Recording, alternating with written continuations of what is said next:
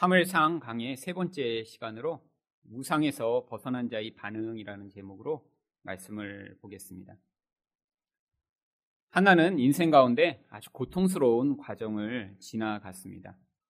그런데 그 고통스러운 과정 끝에 아주 좋은 결과를 얻게 되었습니다. 우리도 다 인생에서 이렇게 어려운 일을 지나갈 때 그 과정이 아주 좋은 결과로 열매 맺기를 기대하고 소망을 합니다.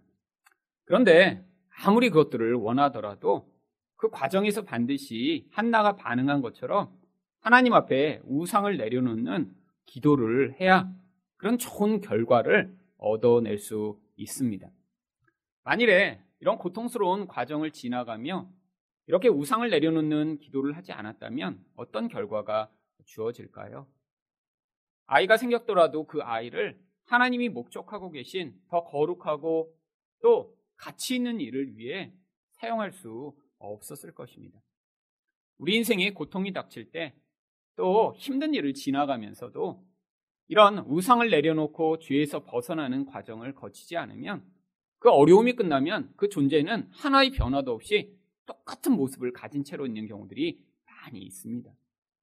고생만 하고 변화되지 않는다면 고생만 하고 기도하지 않았다면, 고생만 하고 우상이 무엇인지 깨닫지 못했다면, 그 고생은 헛고생을 한 것이죠. 그런데 그런 고통의 과정을 지나가며 자기 안에서 요동하고 흔들리고 드러난 그 우상을 하나님 앞에 내어놓을 수 있게 되었다면. 그래서 이전에는 경험하지 못했던 그런 우상에서 벗어난 자로서 살아가게 된다면 그 고통은 충분히 가치 있는 고통일 것입니다. 하나님이 이렇게 우상이 제거되면 그때 바로 개입해 오십니다. 19절 말씀입니다. 그들이 아침에 일찍이 일어나 여호와 앞에 경배하고 돌아가 라마의 자기 집에 이르니라. 엘가나가 그의 아내 한나와 동침함에 여호와께서 그를 생각하시니라. 아마 이전에도 여러 번 동침을 했겠죠. 근데 그때는 하나님이 그들을 생각하지 않고 계셨던 것입니다. 여기서 생각하다는 것은 잊어버리시거나 모르신다라고 하는 뜻이 아니라 하나님이 약속하신 어떤 것을 이루시고자 이제 개입하신다라고 하는 자카라라고 하는 히브리어를 번역한 것입니다. 아니 이전에도 하나님 개입하실 수 있었잖아요. 하나님이 개입만 하시면 당장에 어떤 좋은 결과가 나타날 텐데 왜 하나님이 지금에 와서야 한나의 삶에 개입해 오신 것일까요? 바로 그녀가 그 고통의 과정을 통해 우상을 내려놓고 하나님 앞에 진심으로 기도했기 때문입니다. 여러분, 우리 인생에서 이런 어려움의 과정을 지나갈 때가 있습니다. 아니, 외적 환경이 그렇게 큰 고통은 아니더라도 내 내면 안에서 하나님이 개입해 오셔서 아주 고통스럽고 또 불안하고 또 내 힘으로 견뎌내지 못하는 그런 영적 혼란의 과정을 지나갈 때가 인생 가운데 반드시 찾아오게 되어 있습니다. 하나님이 그 과정을 통해 우리에게 요구하시는 것이 바로 내가 이전에는 알지 못하는 채로 붙들고 있던 그 우상을 내려놓도록 만드시는 것이죠.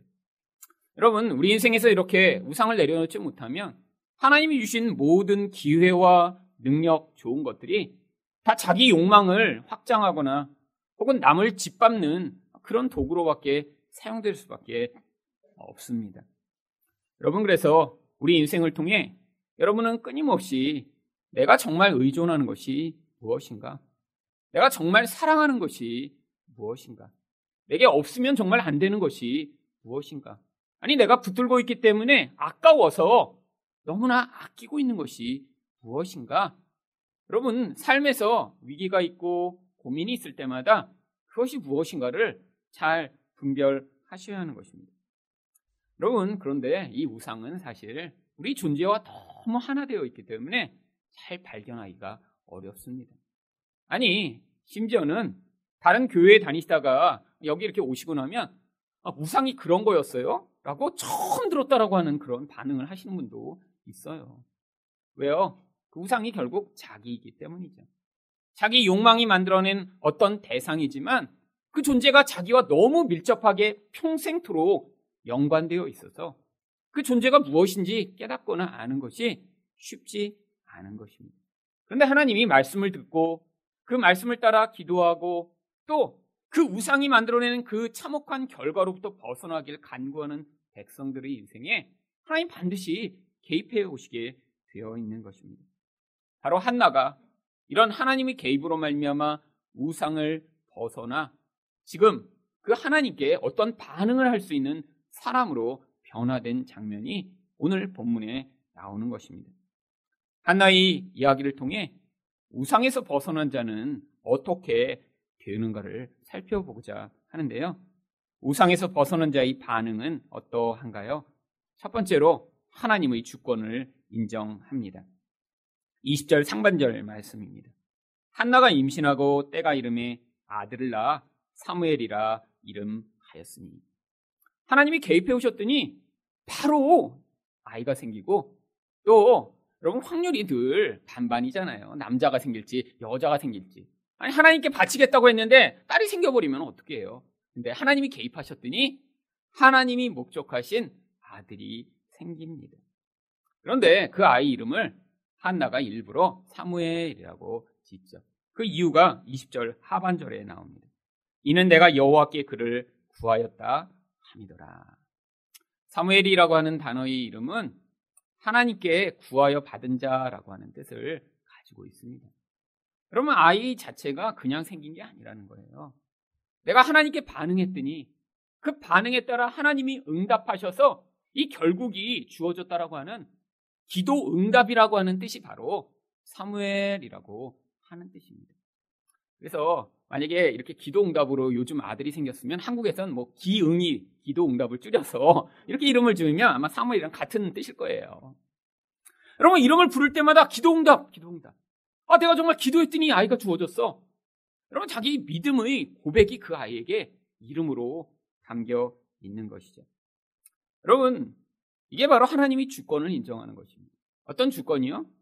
내 인생이 내 마음대로, 내 뜻대로, 내 계획대로 되는 것이 아니라 하나님의 계획과 목적 안에서 내 인생이 다스림을 받으며 또한 내 인생에서 그렇기 때문에 주어지는 모든 것이 다 하나님으로부터 말미암았다는 사실을 고백하는 것이죠. 여러분 그런데 우리가 가장 하기 힘들어하는 것이 이 하나님의 주권을 인정하는 것입니다. 왜죠? 바로 아담이 지은 그 죄가 만들어낸 결과가 우리를 하나님처럼 되도록 우리를 속이고 있기 때문입니다. 여러분 그래서 우리는 늘 어떻게 생각하나요? 내가 내 인생을 내 계획대로 만들어가고 싶어요. 여러분 우리 인생의 내 계획이 살면서 아무리 노력하고 애써도 그렇게 계획대로 되나요? 여러분 여기에 어떤 분이 아 나는 살면서 좀 고난을 겪어야지. 아 나는 좀 어려움이 좀 있어야 난 좀 성장해. 이런 생각을 하신 분은 정말 한 분이라도 계세요? 아니에요. 우리는 전부 다 행복하기 위해 애쓰고 몸부림치며 또한 내가 가진 모든 자원을 이용해 나에게 고통이 닥칠까봐 최선을 다해 그것을 막아보고자 인생을 삽니다. 그런데 우리 인생에 반드시 고난이 찾아오고 반드시 내 힘으로 해결할 수 없는 상황이 찾아온다는 거예요. 왜죠? 우리 인생의 주인이 우리가 아니기 때문입니다. 또한 우리는 어떤 태도를 가지고 살고 있나요? 내가 노력하고 애써서 얻어낸 것일수록 다 나의 것이라고 생각합니다. 여러분, 이게 인간의 기본적인 태도예요. 근데 여러분 생각해 보세요. 여러분이 아무리 노력해서 돈을 벌었어도 하나님이 여러분에게 건강과 능력과 그런 기회들을 주시지 않으면 그것이 여러분의 것이 될 수 있나요? 여러분, 사실 우리가 노력하지 않았는데 하나님이 이미 주셔서 그 은혜의 결과로 우리가 가지고 있는 것들이 훨씬 더 많습니다. 여러분, 돈 주고 공기를 사셨나요? 여러분, 돈 주고 여러분이 햇빛을 사셨나요? 만약에 세상에 공기와 햇빛이 사라져버리면 우리는 며칠 되지 않아 다 시체에 불과한 존재인 거예요. 여러분, 이게 바로 인간의 태도예요. 하나님이 이미 은혜로 주신 것들을 은혜로 받아들이지 않고 내가 조금 노력했거나 내가 아니 남보다 조금이라도 애를 써서 그것을 얻었다라고 하면 그것이 다 내 거기 때문에 내 마음대로 내 뜻대로 나를 위해서 그 모든 것이 존재해야 하는 것이죠. 여러분 그렇기 때문에 이 하나님의 주권을 인정하는 것이 어려운 것입니다. 그래서 하나님이 한나의 인생 가운데도 그것이 그녀로부터 말미암는 자연스러운 아이가 아니라 하나님이 주신 것이기 때문에 또 하나님께 돌려드릴 수 있는 아이가 되도록 바로 그 고난의 과정을 지나가게 하신 것입니다. 여러분, 만약에 이런 과정을 지나가지 않았다면 아이가 생겼을 때 한나가 어떻게 반응했을까요? 그래, 아기 생기는 게 당연하지. 이 아이는 나의 것이지. 여러분, 그래서 그 아이를 아마 사무엘이라고 짓는 게 아니라 아마 나의 자랑, 아마 이런 이름으로 지었겠죠. 나의 영광, 나의 힘. 여러분, 이게 대부분의 세상 사람들이 가지는 태도입니다. 나에게 주어진 모든 게 다 나의 거예요. 그 중에 뭘 하기 원하는 거예요? 나의 것을 가지고 나를 드러내고 내가 얼마나 멋있는 사람인가 보여주고자 사는 것이죠. 여러분, 인간이 이렇게 자기 우상으로 의존하는 가장 일반적인 대상이 무엇인가요? 바로 돈과 사람입니다. 왜? 돈을 가지면 세상에서는 그 자기 영광을 확장하고 하나님처럼 자기를 만들 수 있는 기회가 엄청나게 늘어나거든요. 그뿐 아니라 사람도 우리의 일반적인 우상이 되기 쉬운 것입니다. 왜요? 바로 남편이나 아내나 혹은 내 자식, 아니 좋은 부모가 인간이 가장 일차적으로 의존하기에 적합해 보이는 대상이기 때문이죠. 그 대상을 통해 근데 도대체 뭘 하고자 하는 거죠? 자기 자녀를 통해 그 자녀를 사랑한다고 이야기하지만 대부분의 부모들은 그 자녀가 남보다 더 뛰어난 자녀, 멋있는 자녀, 말 잘 듣고 공부 잘하는 자녀가 돼서 그것을 통해 자기 영광을 얻고자 하는 거예요. 그게 바로 우상숭배라고 하는 것입니다. 세상은 그걸 뭐라고 얘기하나요? 자녀 교육이라고 얘기하죠. 교회에서는 우상숭배라고 얘기하는 거예요. 여러분, 용어가 달라요, 용어가. 근데 세상의 용어를 그대로 가지고 와서 교회에서도 우리 아들 서울대 보내주세요라고 30일 작정기도 하는 것, 그걸 뭐 하고 있는 거예요? 하나님의 이름을 부르며 우상숭배하는 거예요. 여러분, 근데 문제가 있습니다. 교회 와서 이걸 우상숭배라고 아무도 얘기를 하지 않으니까 다 와서 교회에서 다 우상숭배하고 계세요. 그래서 여러분, 제가 매번 말씀드리는 거예요. 왜 자꾸 잊어버리시니까? 여러분, 우리 기본 성향은 어떻습니까? 우리 자녀가 어떻게든 남보다 조금이라도 잘나져야 돼요. 왜? 그가 수치스럽게 되고 그 아이 때문에 내가 부끄러우면 그게 나의 영광을 가린다고 생각하니까요. 그게 바로 우상숭배의 본질입니다. 나의 것이니까 그 나의 것을 가지고 뭔가 나를 더 잘 드러내고 싶은 거예요. 여러분, 우리는 기본 경향이 우상을 숭배하게 되어 있습니다. 왜? 이게 바로 죄가 만들어낸 우리의 경향성이니까요. 세상은 노골적으로 우상 숭배하고요. 우리는 교묘하게 우상 숭배를 하죠. 근데 사실은 똑같은 우상 숭배자들인 거예요. 근데 하나님이 그냥 놔두시지 않는다는 것입니다. 여러분 생각해 보세요. 우상 숭배는 하나님과의 관계를 깨뜨리는 가장 무서운 죄인데 하나님이 우리를 하나님의 자녀로 부르시고 그 우상 숭배로부터 벗어나 하나님만을 섬기는 자로 만드시길 원하시는데 참된 성도인데 어떻게 그 상태대로 놔두실 수 있을까요? 그래서 여러분은 자녀의 인생 가운데 하나님이 여러분의 계획대로 되지 않도록 사실 개입해 오시지 않아도 잘 안 됩니다. 많은 사람들이 어, 이렇게 하나님이 이렇게 우리 아들한테는 이렇게 똑똑하지 못하도록 하시 하나님이 하신 게 아니라 그냥 엄마 아빠의 유전자가 그렇게 된 거예요. 여러분 엄마가 공부 못했는데 자녀가 막 공부 잘하는 아이가 갑자기 나오나요? 그러면 돌연변이죠. 유전의 법칙을 깨뜨리는 이상한 것입니다. 자연에서 돌연변이는 반드시 도태되고 멸망하게 되어 있어요. 정상적이 아니니까요. 그렇잖아요. 엄마 아빠가 막, 막 천재야. 막 그런데 그러면 자녀도 자연스럽게 태어날 때부터 두 살부터 이제 공부 잘하면서 됐어야죠. 근데 돌연변이를 기대하는데 안 되니까 하나님의 은혜를 받아 돌연변이가 나오기를 자꾸 바라는 이 말도 안 되는 우상 숭배자들의 태도. 근데 교회에서 어떻게 하나요? 그걸 막 부추기는 거예요. 기도하면 못 들어갈 대학 들어간다고.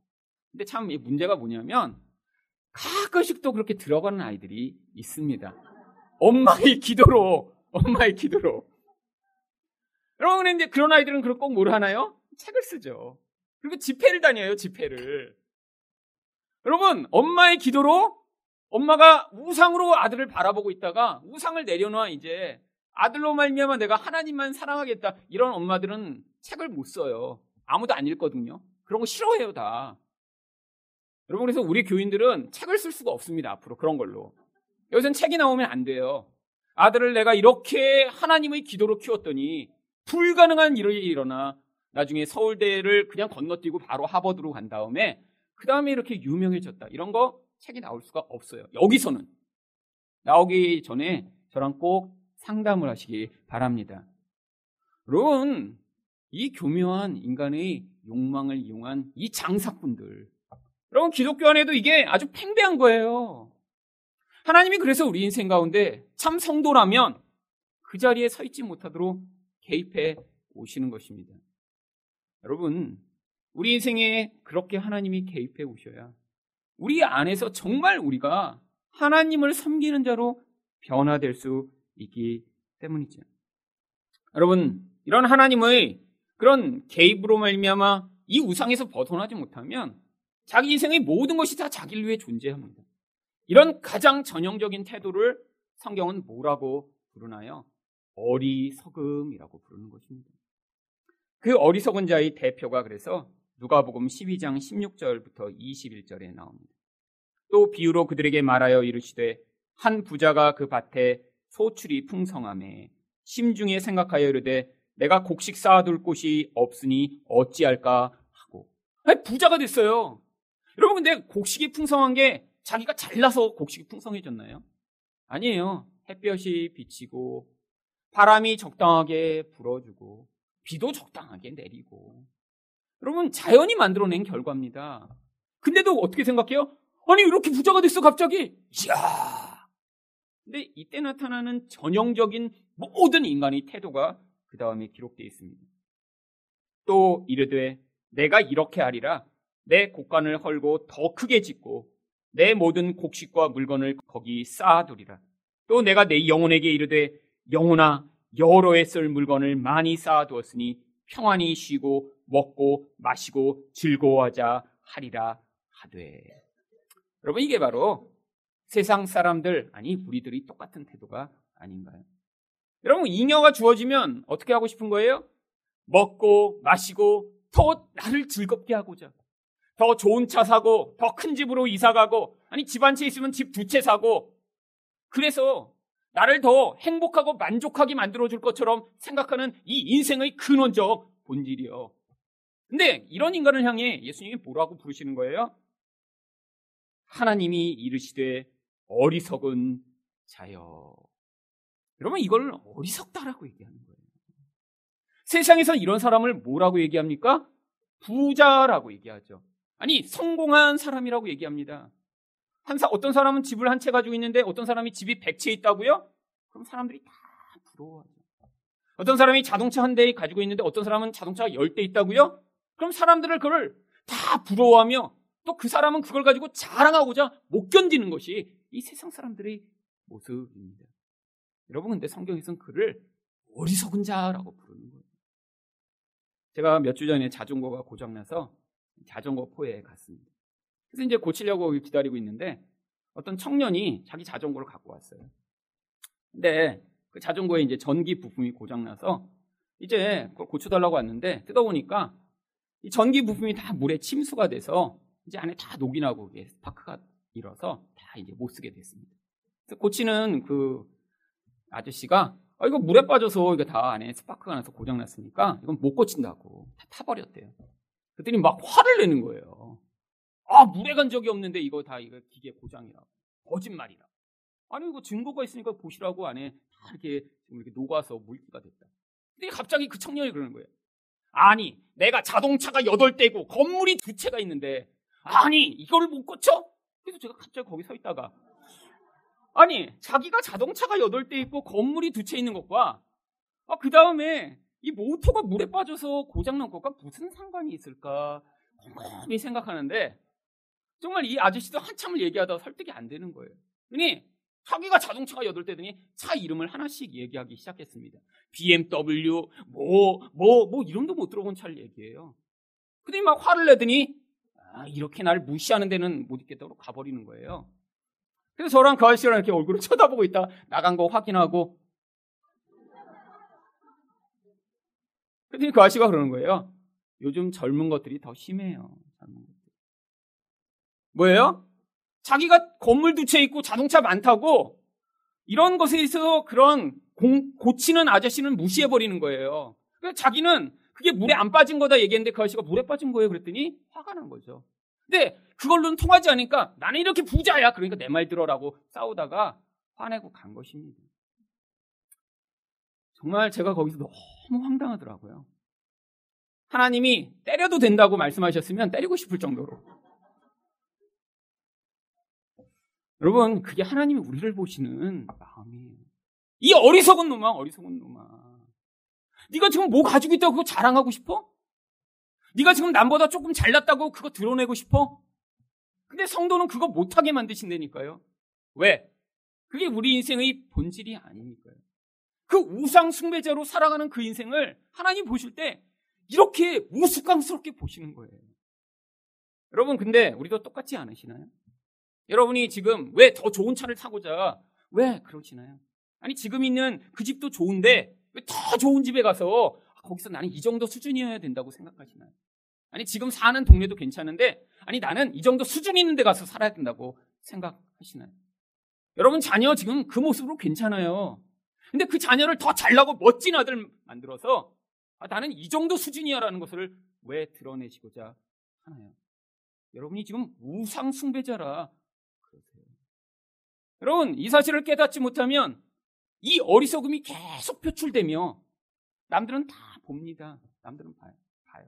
자기만 몰라요. 자기만.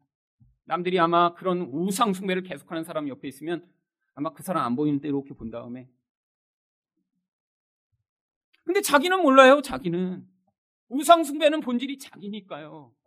하나님이 이 부자를 향해 그래서 뭐라고 얘기하십니까? 어리석은 자여 오늘 밤에 내 영혼을 도로 찾으리니 그러면 내 준비한 것이 누구의 것이 되겠느냐 하셨으니 자기를 위하여 재물을 쌓아두고 하나님께 대하여 부여하지 못한 자가 이와 같으니라. 여러분, 이게 어리석음 자의 결국이죠. 하나님에 대해서 아무 생각이 없어요. 우상숭배하니까 눈에 보는 것만 의존하고 사는 것입니다. 나에게 주어진 모든 것이 나를 위한 모든 것으로 사용돼야 돼요. 내가 먹고 마시고 즐기는데 다 사용되니까 하나님을 향해 부여할 수가 없는 것이죠. 결국에 어떻다고요? 하나님이 코의 생명을 가져가시는 순간에 쓰레기처럼 별해버리는 것입니다. 여러분, 하나님이 우리 인생에 그래서 개입해 오시는 거예요. 이 어리석은 자처럼 살지 않도록이요. 두 번째로 우상에서 벗어난 자의 반응은 어떠한가요? 온전히 예배합니다. 21절 말씀입니다. 그 사람 엘가나와 그의 온 집이 여호와께 매년제와 서원제를 드리러 올라갈 때. 여러분 이 엘가나는 정말 아주 경건한 사람이었습니다. 옛날에는 뭐 지금처럼 매주 예배 드릴 수 없었으니까 이 엘가나는 매년 시간을 정해놓고 그때마다 가서 이렇게 예배를 드린 것이죠. 매년제는 특별한 일이 없어도 마치 우리가 주일 예배를 드리듯이 정기적으로 하나님 앞에서 예배 드리는 행위를 매년제라고 한 것이고요. 서원제는 하나님 내가 이렇게 하나님께 헌신하고 서원하겠습니다라고 한 그 서원을 하나님께 이루고 확인하고자 드리는 예배를 말합니다. 그런데 남편이 이렇게 가는데 22절에서 한나가 그 매년제와 서원제를 따라가지 않겠다라고 이야기합니다. 오직 한나는 올라가지 아니하고 그의 남편에게 이르되 아이를 젖대거든 내가 그를 데리고 가서 여호와 앞에 뵙게 하고 거기에 영혼이 있게 하리다 하니. 여러분 왜 이때 올라가지 않은 것일까요? 단순히 아기가 어려서 같이 데리고 가지 않은 것이 아닙니다. 하나는 지금 하나님이 주시는 은혜가 너무 커요. 그래서 하나님 앞에 나아갔을 때 그 온전한 예배를 하나님께 드리고자 하는 마음으로 그 몇 년간을 기다리고자 한 것입니다. 하나님 앞에 그냥 가고 싶지 않았어요. 하나님, 하나님이 이렇게 나의 인생에 개입해 오셨죠? 하나님 그것을 하나님께 다시 돌려드림으로 말미암아 내가 하나님을 온전히 예배하기 원합니다. 근데 아기가 어릴 때는 가서 그렇게 온전히 예배할 수가 없잖아요. 하나님께 그 아이를 바쳐야 그것이 약속을 이루는 온전한 예배가 되는데 그래서 그때까지 기다리다가 나중에 예배하기로 한 것입니다. 여러분, 온전한 예배가 무엇인가요? 바로 하나님이 무엇보다 귀하신 분이시며 하나님이 무엇보다 가치 있는 분이심을 인정하고 고백하는 것이 예배입니다. 그런데 우상숭배를 하면 이 예배를 드릴 수가 없는 것이죠. 여러분, 여러분이 돈을 예배한다고 생각해 보세요. 그러면 그 돈을 위해 여러분은 살아가는 것이죠. 여러분, 본질 안에서는 하나님을 예배할 수가 없습니다. 여러분, 여러분이 사람을 예배한다고 생각해 보세요. 예배한다는 게 뭐죠? 사람이 가치 있는 존재입니다. 내 자녀가 내게 제일 중요해요. 일주일 내내 얘네들을 뭘 먹일까, 어느 학교에 보낼까, 뭘 가르칠까, 어떻게 인생을 인도할까, 이 생각으로 꽉 차 있는 사람은 지금 뭐 하고 있는 거예요? 일주일 내내 자녀를 예배하고 있는 것입니다. 근데 이 사람이 어떻게 온전한 예배를 드리겠어요? 여러분, 예배는 여기 와서 이렇게 공예배 드리는 것을 이야기하는 것이 아닙니다.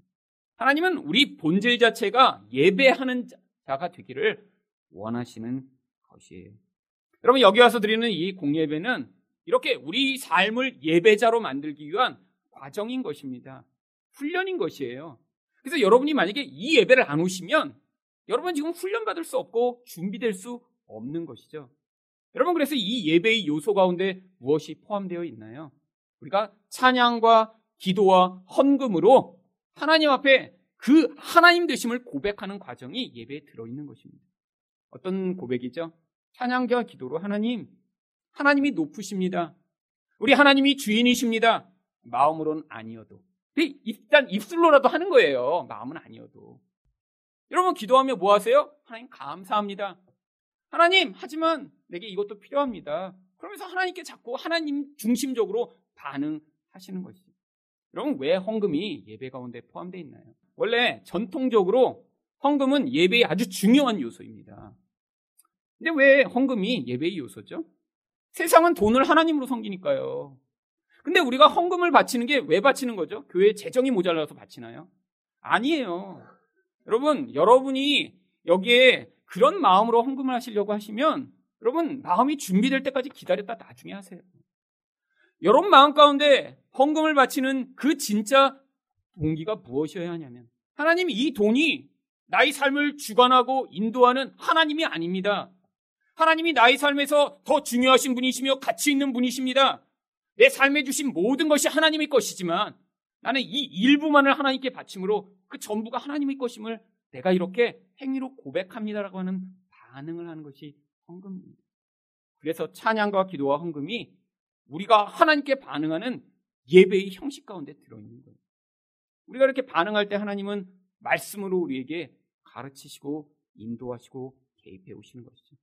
하나님, 내가 이렇게 반응하고자 하는데 내가 아직 잘 몰라서 하지 못하는 것, 내가 깨닫지 못하는 것 가르쳐 주시옵소서라는 마음으로 여러분이 말씀을 받으시면 그 말씀이 여러분 영혼 안에서 그 우상 숭배로부터 벗어나 진짜 자유, 그 우상이 가져오는 그 파괴와 멸망이 아닌 하나님의 복을 누리는 자가 되도록 인생 가운데 개입해 오시는 것이죠. 여러분 그래서 공예배 때 바로 우리가 이 요소들을 가지고 예배를 배우는 것입니다. 근데 그 예배가 언제 진짜 진정한 예배로 바뀔 수 있나요? 이렇게 한나와 같은 과정을 지나갈 때이죠. 이런 반응으로 하나님, 하나님 정말 하나님이 주신 전부가 나의 모든 것이 하나님 것입니다라고 반응하며 반응하는 이 한나의 태도, 이게 바로 예배자의 모습인 것입니다. 그런데 원래 이렇게 아내가 서원을 하면 남편이 그 서원을 무효화시킬 수 있었습니다. 그런데 엘가나는 그렇게 하지 않습니다. 23절 상반절 말씀입니다. 그의 남편 엘가나가 그에게 이르되 그대의 소견에 좋은 대로 하여 그를 젖대기까지 기다리라. 오직 여호와께서 그의 말씀대로 이루시기를 원하노라 하니라. 여러분 생각해 보세요. 지금 아이를 오랫동안 못 낳았어요. 근데 특별히 누가 못 낳았어요? 자기가 사랑하는 아내가 아기를 못 낳았어요. 그러다가 오랜만에 아기를 낳았으면 그 남편은 어떤 마음일까요? 아니, 앞으로 또 아기가 생기지 않는 거 아니야? 아, 근데 내가 사랑하는 아내가 낳은 그 아들이 사실은 별로 사랑하지 않는 아내가 낳은 아들보다 더 사랑스러운 게 그게 원래 인간의 인지상정이죠. 여러분, 이렇게 아내가 하나님께 바치겠다 그러면 대부분 남자는 어떻게 반응하겠죠? 아유, 그거 뭐, 그걸 왜 바쳐 하나님께? 그리고 남편이 이걸 무효화할 수 있었습니다. 율법에 따라. 그래서 성경에 보면 아내가 잘못 발설하여 하나님께 서원을 했더라도 남편이 그건 아니야 라고 얘기하면 하나님도 괜찮다라고 말씀하셨어요. 여러분 이거 굉장히 좋은 거 아니에요? 아내가 이렇게 우연히 발설했는데 일단 아이는 생겼어. 남편이 어 그건 아니야. 내가 판단할 때 네가 잘못한 거지. 그러면 그냥 아이도 갖고 그 다음에 그냥 다 모든 게 해결되죠. 근데 이 엘가나는 사실은 아내를 배려하고 아내의 뜻을 잘 존중해 줄 수 있는 인격적으로도 굉장히 탁월한 현실에는 존재하지 않는 그런 남편이었습니다. 그럼 대부분의 남편이 어때요? 아내가 뭐라 그러면 아유 바보같이 뭘 그런 얘기를 하고 그래? 이게 대부분의 남자인데 여러분 그래서 아직 결혼 안 하신 우리 자매들은 기도하실 때 하나님 나의 엘가나를 보내 주시옵소서 이렇게 기도를 하시면 그런 엘가나가 절대 안 온다는 것을 이제 삶을 통해 이제 나중에 고백하실 수 있게 될 것입니다. 그러면 엘가나가 나타나면 다른 데서 시험이 와요. 이게 한나의 인생이잖아요. 엘가나 기대했더니 엘가나는 왔는데 누가 나타났어요? 분인나가 세트로 들어옵니다. 그게 인생이에요. 그러니까 여러분 너무 어떤 거 하나에 집착해서 하나님 엘가나 달라 그러면 알고 보니 분인나가 세트로 들어와 여러분을 고통하게 하니까 그냥 적당하게 달라고 하세요. 그럼 적당하게 옵니다. 적당하게. 너무 이렇게 어떤 것에 대한 막 집착, 막 기대가 이렇게 크면 그걸 파괴시키는 세트가 따라오는 이 인생. 그게 바로 성도의 인생이라고 불리는 것이죠. 여러분, 그래서 한나가 어떻게 반응합니까? 23절 하반절입니다. 이에 그 여자가 그의 아들을 양육함에 그가 젖 떼기까지 기다렸다가 젖을 뗀 후에 그를 데리고 올라갈세. 요즘은 이제 젖 빨리 떼려고 막 엄마 이제 젖꼭지에다가 막 매운 거 이렇게 발라놓고 애기한테 먹이고 그랬는데 요즘이나 그렇죠. 옛날에는 물이 워낙 오염이 많이 됐기 때문에 아주 오랫동안 아기에게 젖을 먹였습니다. 그래서 3살, 4살 이건 평균이었고요. 뭐 오래 먹인 아이들은 9살, 10살까지도 이렇게 젖을 먹는 아이들이 어, 있었다고 그래요. 여러분, 근데 아마 이 아이가 그래서 한 서너 살 정도 될 때까지 아마 젖을 먹은 것 같습니다. 준비를 시킨 거죠. 엄마를 떨어져도 될 정도로 기본적인 애착이 형성될 정도. 그리고 하나님께 24절 하반절에 나아갑니다. 수소 세 마리와 밀가루 한 에바와 포도주 한 가죽 부대를 가지고 실로 여호와의 집에 나아갔는데 아이가 어리더라. 여러분 하나님께 이렇게 예배 드릴 때 반드시 재물이 필요했습니다. 근데 여러분 재물을 보통 얼마를 요구하나요? 소 한 마리를 요구합니다. 물론 이건 부자의 경우에요. 여러분 소 한 마리 옛날이 지금보다 훨씬 비쌌겠죠. 근데 그 소 한 마리를 요구하는 거 그러니까 아주 엄청난 큰 재물입니다. 아마 여러분이 1년 동안 내시는 11조 정도가 소 한 마리 살 거예요. 그러니까. 여러분 옛날에 이렇게 한 번에 가서 소 한 마리씩 바쳤는데 오늘 몇 마리를 바쳐요? 한나가? 소 세 마리를 바칩니다. 여러분 이게 무슨 마음을 보여주는 거죠? 이 한나 안에 있는 그 감사와 감동을 제물로 표현하는 거예요. 억지로 바치는 그런 사무엘이 아니라는 것입니다. 하나님이 내게 이걸 주셨죠? 하나님 저는 이만큼 해도 모자라요. 이 아이를 바칠 뿐 아니라 하나님이 나에게 어떤 신분이신가? 우리 하나님께 내 감사를 이렇게 표현하고 싶습니다. 라고. 한 마리만 바쳐도 되는 것을 세 마리를 바치며 하나님 앞에 나아갑니다. 이게 바로 우상에서 벗어난 자가 드리는 온전한 예배라고 하는 것이죠. 여러분, 근데 문제는 우리들 빼고 모든 온 세상의 피조물은 하나님을 늘 온전히 예배합니다. 요한계시록 5장 13절 말씀을 보시죠. 내가 또 들으니 하늘 위에와 땅 위에와 땅 아래와 바다 위에와 또 그 가운데 모든 피조물이 이르되 보좌에 앉으신 이와 어린 양에게 찬송과 종교와 영광과 권능을 세세토록 돌릴지어다. 여러분 온 세상 피조물은 하나도 빼, 빠짐없이 하나님을 이렇게 다 예배한다는 거예요. 내가 영광 받기를 원해. 내가 더 잘나지길 원해. 내가 더 멋있길 원해. 이런 생각을 피조물을 갖지 않는다는 거예요. 여러분 그런 피조물 만나 보셨어요? 나무가 내가 세상에서 제일 큰 나무가 될 거야? 갑자기 여기서 개가 있더니 어, 난 세상에서 제일 잘 짓는 개가 될 거야. 그럼 이런 개 없어요. 그냥 그 존재는 그러니까 다 뭐 한다는 거예요? 우리 하나님이 멋지십니다. 그 존재로 계속 예배하고 있다는 거예요. 네, 누구만 그걸 못해요? 인간만 못하는 거예요, 인간만. 왜요? 우상숭배를 하니까요. 내가 높아지길 원하는 그 자리에서는 하나님을 높일 수 없으니까요. 근데 마지막 때가 되면 우리 모두 다, 다 하나님이 이렇게 온전한 예배하는 자로 만들어 주시겠다고 성경이 약속하고 있는 것입니다. 그래서 요한계시록 7장 9절과 10절에 나중에 이렇게 온전하게 되었을 때의 성도의 모습을 이렇게 표현합니다. 각 나라와 족속과 백성과 방언에서 아무도 능히 셀 수 없는 큰 무리가 나와 흰 옷을 입고 손에 종료 가지를 들고 보좌 앞과 어린 양 앞에 서서 큰 소리로 외쳐 이르되 구원하심이 보좌에 앉으신 우리 하나님과 어린 양에게 있도다. 여러분, 우리를 높이는 게 아니에요. 하나님 저 잘했죠? 하나님 이렇게 제가 충성했죠? 하나님 저 괜찮은 존재죠? 아니요. 우리 하나님이 구원하십니다. 우리 하나님이 왕이십니다. 우리 하나님만 멋지십니다. 이거 하게 된다는 거예요, 우리는. 여러분 그런데 이거 그냥 하게 될 수 있나요? 아니요. 우리 우상 숭배자인데 어떻게 그냥 하게 되겠어요? 그래서 이들이 어떻게 이렇게 예배하게 되었는지를 바로 요한계시록 7장 13절과 14절이 이렇게 설명하고 있습니다. 장로 중 하나가 응답하여 나에게 이르되 이 흰옷 입은 자들이 누구며 또 어디서 왔느냐 내가 말하기를 내 주여 당신이 아시나이다 하니 그가 나에게 이르되 이는 큰 환란에서 나오는 자들인데 어린 양의 피에 그 옷을 씻어 희게 하였느니라. 그러면 이들이 어떻게 이 자리에 왔다고요? 큰 환란을 지나가서 그래서 하나님 백성들이 이생 가운데 환란이 있는 것입니다. 근데 환란을 지나갔더니 그들이 무슨 일을 했어요? 이제는 나의 힘으로 나를 더 강하게 만들고 싶었어요. 내가 더 멋진 사람이 되고자 몸부림을 쳤는데 환란을 지나갔더니 그게 안 된다는 거예요. 그래서 성도들이 그 자리에서 무엇을 합니까? 예수를 붙드는 거예요. 예수를 붙들고 그 예수가 나의 죄를 씻고 나를 우상 숭배에서 자유케 하신다는 것을 믿음으로 고백하는 그 과정을 통해 예수의 피로 자기 죄를 깨끗이 씻은 자가 되는 것이죠. 그럼 바로 그래서 우리 인생에 환란을 통해 우리가 우상 숭배에서 벗어나는 자가 되는 것입니다. 나중에 이렇게 우상 숭배에서 벗어나 하나님을 온전하게 예배하는 자들의 이야기가 그래서 요한계시록 15장 2절부터 4절에 또 기록되어 있습니다.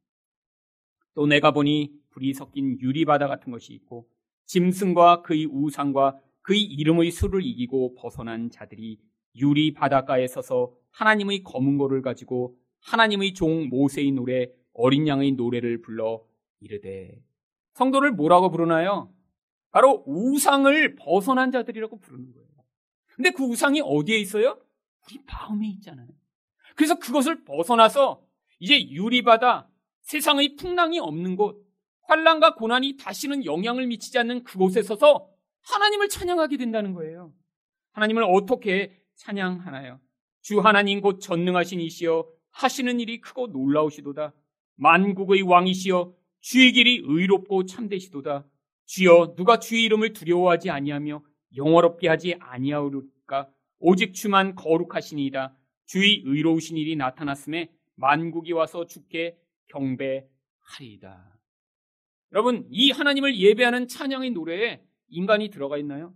아니요. 하나님만 높이고 찬양하고 하나님만께만 영광을 돌립니다. 이게 바로 하나님이 우리 인생에서 예배자로 만들어 가시고자 개입하시는 이유인 것이에요.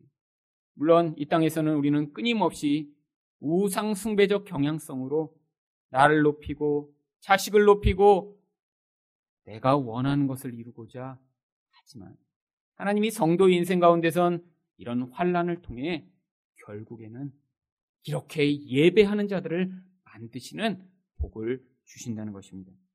마지막으로 우상숭배에서 벗어난 자의 반응은 어떠한가요? 하나님의 것을 하나님께 돌려드립니다. 25절 말씀을 읽겠습니다. 그들이 수소를 잡고 아이를 데리고 엘리에게 가서 이제 예배드리고 나서 가장 중요한 일이 남아 있습니다. 무엇인가요? 바로 하나님의 것을 하나님께 돌려드리는 일입니다. 26절에서 그래서 이렇게 한나가 이야기합니다. 한나가 이르되 내 주여 당신의 사심으로 맹세하나이다. 나는 여기서 내 주 당신 곁에 서서 여호와께 기도하던 여자라. 자기를 소개하죠. 엘리가 그녀를 기억했을까요? 어쩌면 기억하지 못했을지도 모릅니다. 그런데도 관계없다라는 거예요. 자기를 소개하고 자기가 하나님께 약속한 대로 사실 이 사무엘을 드리는 것이죠. 그래서 27절에서 이 아이가 어떻게 주어졌는지를 이렇게 고백합니다. 이 아이를 위하여 내가 기도하였더니 내가 구하여 기도한 바를 여호와께서 내게 허락하신지라. 바로 간증이 이것이죠. 하나님이 주신 것입니다. 내 것이 아닙니다. 여러분 그러니까 어떤 반응을 할 수 있는 것이죠? 28절입니다. 그러므로 나도 그를 여호와께 드리되 그의 평생을 여호와께 드리나이다 하고 그가 거기서 여호와께 경배하니라. 하나님의 것을 하나님께 돌려 드린다는 것입니다. 여러분 사무엘은 원래 하나님께 속한 아이예요. 레위 가문에서 태어나서 제사장이 되었어야 할 아이입니다. 그런데 종교 상황이 너무 나쁘고 사회적 상황이 혼란하니까 하나님을 섬겨야 될 자들이 다 흩어져서 자기 일을 하다가 바로 엘가나도 마음은 경건한 자였지만 삶에서는 하나님을 섬기는 일을 할 수가 없었던 것입니다. 근데 하나님이 그 하나님께 원래 소속된 사무엘을 왜 요구하신 것이죠? 이 아이로 말미암아 단순히 아 교회에 이렇게 나를 섬기는 사람이 늘어났다라가 아니라 이 사무엘이 바로 이 어두운 가운데 있던 이스라엘 전체를 밝히는 빛을 비추는 도구가 될 수 있었습니다.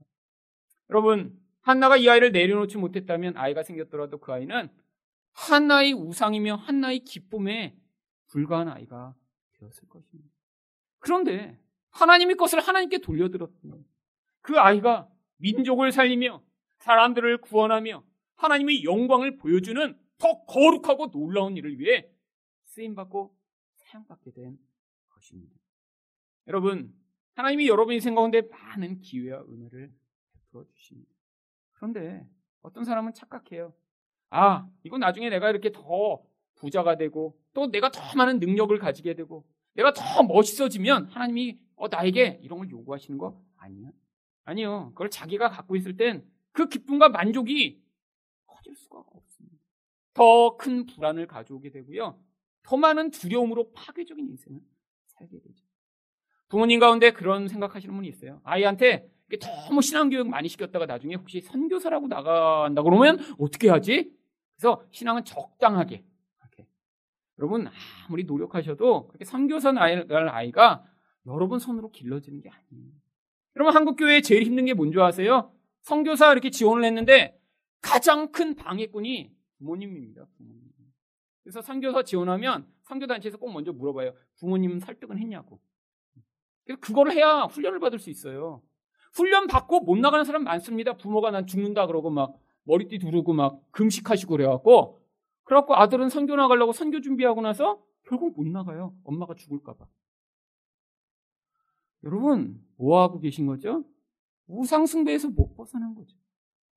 여러분, 여러분이 그래서 반응하셔야 돼요. 여러분, 여러분 자녀 좋은 학교 간다고 여러분 그게 여러분에게 진짜 영광이 되는 게 아니에요.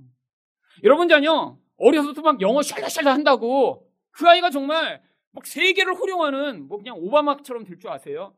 아니에요. 나중에 영어 학원 강사 됩니다. 영어 잘해갖고. 여러분 그게 한국의 실정이에요. 어려서부터 막 정말 막 영어 가르치느라고 막 수천만 원씩 들여갖고 결국 유학 10년 보내고 와서 영어 강사하는 이 현실. 그러면 되라이는 어려서부터 안 가르쳐도 나중에 다 됩니다. 이 부모의 욕심이 아이들을 이상하게 만들어요. 왜? 다 우상숭배하니까요. 여러분 근데 거기서 벗어나셔야죠. 그래야 그 아이들을 향한 하나님의 계획과 뜻이 이루어질 수 있죠. 그래서 그 아이를 여러분의 아이가 아니라 하나님의 아이로 길러내었을 때 그 아이로 말미암아 이 어두운 한국, 어두운 세상이 빛이 비추어지지 않을까요? 여러분, 하나님이 여러분에게 주신 많은 다른 사람보다 더 많이 가지고 계신 것들이 있습니다. 그거를 여러분을 위해서 붙들고 계시면 그것은 결국 썩게 될 것이죠. 여러분, 하나님이 하나님 나라를 위해 여러분을 우상숭배로부터 불러내실 뿐 아니라 그때 여러분이 누리는 더 큰 만족과 행복을 위해 바로 그 자리에 이르도록 초청하고 계신 것입니다. 한나처럼 우상을 죽이고 하나님께 믿음으로 반응함으로 그 놀라운 하나님의 복과 영광을 누리시는 여러분 되시기를 예수 그리스도의 이름으로 축원드립니다.